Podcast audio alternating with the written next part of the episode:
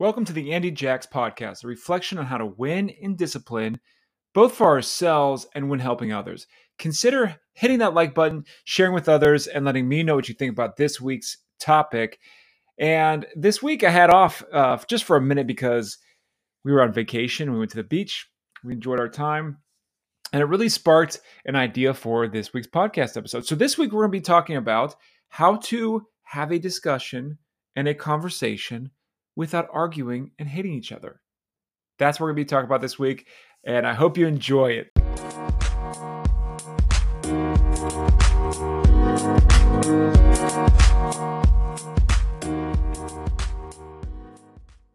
How many times have you gotten into conversations where you all of a sudden, without realizing it, were arguing?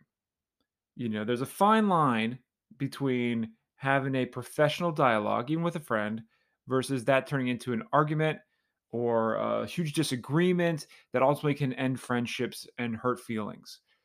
That's something we should really consider as adults because you can see it all over social media, you can see it in person. The news, man, the news alone, the, the, the media in general is built on arguing. I think they build their shows on who can argue with each other and let's let's sort of duke it out and fight it out again, there's sort of a uh, some some symmetry between what you see on the news and what you see in professional boxing or sports.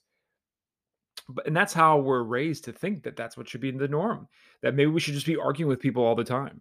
That maybe you know our opinion matters more than theirs, and that our way is the right way and theirs the wrong way. we have to convince them of how we feel is the right way. I feel like that's what our society is being built upon right now. And consider how that affects our kids and affects each other ultimately uh, we are models for what our students and our kids at home see and the more we do these things they think of these as normal and routine and that's the way of life and that's how it should be. So students typically copy what they see in us do unless it's doing the dishes or something like that then they don't copy that at all right? But i was thinking about this because uh, this week you know we were with uh, you know really good friends and and we were having these really healthy debates on politics and religion and everything else. And these were none of it got to the point where you know friendships are ruined or anything like that. everybody's good and uh, we had a great time. And I was also with people who also like to have a healthy and vigorous dialogue, which I really love and enjoy. But I know like my wife doesn't really love and enjoy that. She finds that to be like over the top and too much. And I think so much that has to do with how you were raised. And for me, I was raised in a household where we argued and we discussed and we got deep in things and we uh, debated and fought almost literally uh, on how we feel about things. It's just the way of life. I, you know, had a couple brothers and our parents and just, and I think we still do it now. Uh, probably as an adult, we have to watch a little bit more carefully. We learn as adults to just stay away from certain topics, uh, unless you really want to dig in and just have fun with it but that's my norm. So my norm is very much arguing, and in this case, where who the people I were with, their norm was that way too, and that's what they enjoyed. But not everybody's like that. You have to really be careful. And when we're working with our students, they may have these kinds of norms. You know, they may have a norm where their family fights all the time. Um, there's different cultures where that's normal, where you argue and you debate at the dinner table. And there's other cultures, if you do that, that that's considered extremely disrespectful. And as adults, we have to really consider uh, one, who we're with because and in fact you may even want to ask is this okay to have this kind of dialogue with you? Do you feel comfortable or not? And if they feel comfortable and you feel comfortable and you want to kind of duke it out verbally and that's sort of your way of having fun then go for it. But if you ask them if they're not comfortable and you get a sense that that's too much you have to really be careful not to go over the top with people that are just not wanting that or ready for that or that's something that they want to live their life with and that's okay too so each person has a different style, and it's important for us to know the other person's style when we are working with them and we're even having some type of debate or dialogue or discussion. In school, you see it happen all the time where we think one way of doing something is more important than another, or one instructional program or instructional method or strategy or preparation or structure or schedule or whatever the, the thing's going to be that you work with. And, it, and whatever job you're in, I'm sure you get into this too but we have to really be careful that these conversations don't turn into arguments. And I know personally that's something, uh, and again, this podcast is all about self reflection. The only person you can really change is yourself. And for me, that has been something that I've fought with my entire life is how do you have a dialogue and discussion with people without it turning into you trying to win over them um, and sort of verbally attack them if you don't watch out for that. I still get to do it, and you know, if a lot of people listening to this may think, "Yep, that's you," and I that's true, it is right, and so uh, that's probably why I do more public speaking, so I can do it uh, on a more professional manner. But it's something I've really thought about. It's something that I think we need to think about when we're working with each other and working with our students. So I looked up some tips because I know tips for me help tips for other people as well. The one thing, as I talked about it already, is think about you have to be careful not to sort of assume that your personal norms are their personal norms. And and and not take it personally if they're not the same as yours. So for instance, if we're working with students and they argue with us, that may be their norm at home. And so we have to be careful that we think that they're just being personally attacking to us and they hate us and that they're being disrespectful. Well, I don't think it's disrespectful if that's their norm. I mean, that's how I grew up and I argued with my teachers. Now my teachers got me in trouble because they didn't understand that that was really I wasn't really trying to be disrespectful. I was just arguing because that's what I did all the time. And a lot of them took it personally and some didn't at all. And some that the ones that didn't, I created great relationships with and I actually treated them better in the long run, not worse. I didn't take advantage of the situation, argue more. In fact, if anything, I argued less with them and treated them with more respect. So we have to be careful not to take these things personally from our students. On the flip side, when we're working with students, we have to be careful that we make sure to model proper dialogue and discussion and not get caught in the trap of arguing back with them. Just like with our friends and with our family members, we have to know when to quit. We have to know what things are hot topics, which things are uh, emotional, and how that affects others. So here's a couple more ideas. I was looking up online for some tips. Here's some some interesting things I, I really thought about. One is make sure to remember that the friendship is more important than being right that that really something I struck with this week was, you know, at the end of the day, my opinion really doesn't matter that much. I'd rather have friends than be right because you could be right and be alone and be very lonely and you're right in your own little bubble of your house by yourself, right? And that that's no fun. That's no way to live. Remember that it's all about that relationship and the friendship over being right in a conversation. Make a point and then stop sometimes we make a point and then another point and then another point and then another point and we it's like we berate the other person with all these points and we're just like want them to give up no make a point let them listen and reverse if someone else is making a point to you actively listen to what they're saying don't think about the next thing that they're that you want to say to them to argue their point. No, actively listen to them and try to understand their perspective on why they're bringing this to you. Even if you think it's flat out wrong, try to understand why they have that opinion and why they're bringing it to you. When our students do this to us, sometimes we just think, no, you're a kid, I'm an adult. I know what I'm talking about, you don't. But they have very valid reasons why they have these opinions. They may actually be wrong, but it's better for us to know why they're bringing this to us. So that helps us understand how to then interact with them and guide them to the right way.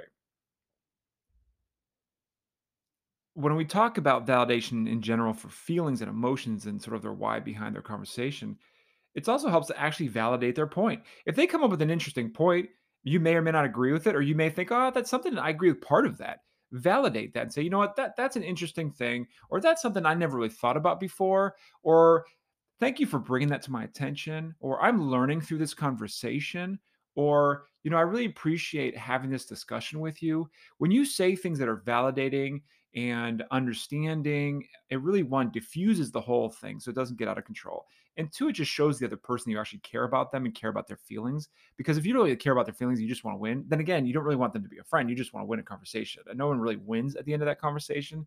You don't really feel good, anyways, after you quote, air quote, win a conversation.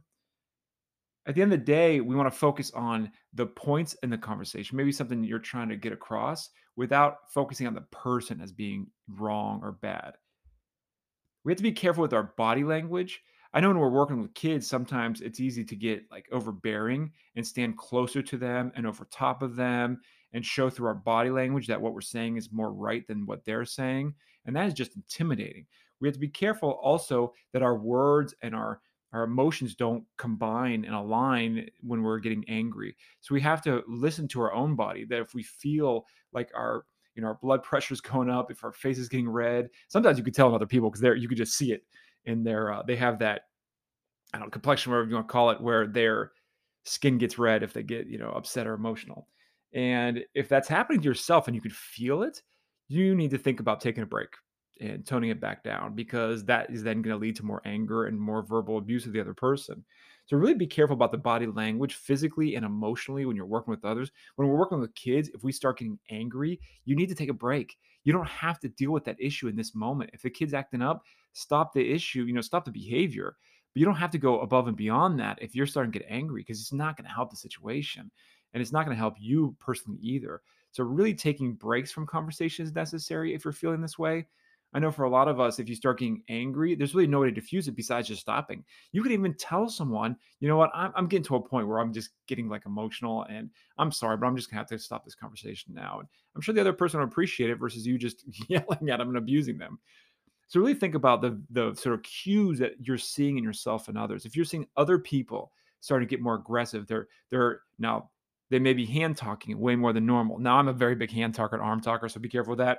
But some people they get real sort of physical with their arms. They you know they, they may be getting closer to their their words may be getting louder. Everything's getting more verbally just like aggressive. When you start feeling that way, even if that's sort of your norm, you may want to take a break or just sort of simmer down for a minute and then come back to it. You know, something as simple as like going to the bathroom, getting some water, uh, getting a drink if that's what you're doing at the time. Um, whatever that thing is going to be, you can sort of do a natural break in the conversation. A lot of times, you find that when you get back to the conversation, you get into something totally different. You don't you don't dive back into that topic.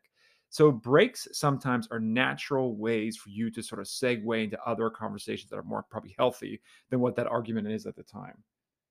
You know, so really knowing when to quit, knowing when to um, sort of walk away, and when to oh, this sounds like a Sounds like a Kenny Rogers song, right? No one to fold them. Um, eh, think about those things because when when you just again, this is reflections. I'm just sort of thinking out loud. Is when we're just trying to win arguments, there really is no win in that, and it's going to be at the end of the day no good for anybody. You got to know when to hold up, know when to fold up know when to walk away, know when to run. Thanks for helping me reflect on my own shortcomings. And maybe you're going through a similar kind of a thing. Could be with your family, could be work, could be with students. I'm going to end with some quotes and some thoughts that'll maybe help you get through the next step, which is one, Tony Gaskins says, arguing isn't communication, it's noise. Now, you may or may not agree with that. I think sometimes when you're with people who think that all you do is argue, maybe you're with the wrong people. Maybe it's you, maybe it's not. Maybe you expressing yourself and expressing your feelings and expressing how you feel about issues is too much for them. Maybe you need different types of friends. And that doesn't mean you get rid of those friends, but maybe you need a diverse group of friends where you do have some people that can take you for you, and that's okay. Um, I, for me personally, I do like to debate and argue and have these kind of really in depth discussions, and that's okay. Well, I just have to know who uh, can handle that and who is feels comfortable with that, and that's why you need all sorts of different types of friends.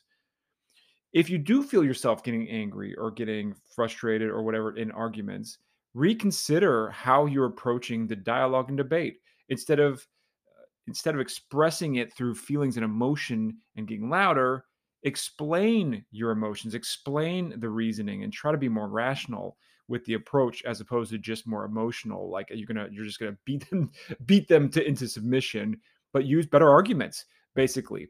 If your arguments are not very good then they're not going to be very effective. So try to use better arguments. A quote by rumi an ancient poet he said raise your words not your voice. It is rain that grows flowers not thunder oh so good raise your words not your voice in other words have a better argument if you really want to convince somebody of something and that's maybe you as a leader, you want to convince your staff or you're a classroom teacher, want to convince your students of doing something better, you raising your voice isn't going to help. You having better words, better explanations, better instruction, more explicit and clear directions, that's what's going to be the rain that grows the flowers, not the thunder that is just loud and obnoxious. Be more like the rain, not the thunder, when you're having these kind of discussions with your students. Then ultimately, Thomas Carlyle said, a man lives by believing something, not by debating and arguing about many things. So that's something that I really want to reflect on more and more and more as I have these discussions. My debate and arguments are almost irrelevant. It's how I live my life, it's how I act towards others, it's the things that I believe and those actions that I do in my school and as a leader and with my family and in the community. Those actions really tell people how you feel about issues way more than all the things that you say. And ultimately, those actions are the things that will convince people on how maybe you think things are priorities and are important way more than the words you say. Actions always speak louder than words. So I'll leave you on that. What are your actions like right now? What are you doing that shows the kind of person that you are? You're a school teacher or a school leader. What are you going to do going to the school year where you're really thinking about your actions speaking louder than your words? and instead of arguing with people, to really actively listen to what they need and what they want, and really nail that down for them and help them in that way. That's a wrap. I hope you enjoyed this episode's topic. Share with others and let me know what you think on social media at underscore Andy Jacks. Read more on leadership, school culture, and discipline at andyjacks.com. I have an update with a book cover on my book, Discipline Win, coming out soon. And I can't wait to share that with you, all about different ways that we can be more disciplined ourselves and how we help discipline in our students, help them create their own sense of what discipline means, and help them think about that for their future, because that's what it's really about how they view their future and what they can do about it.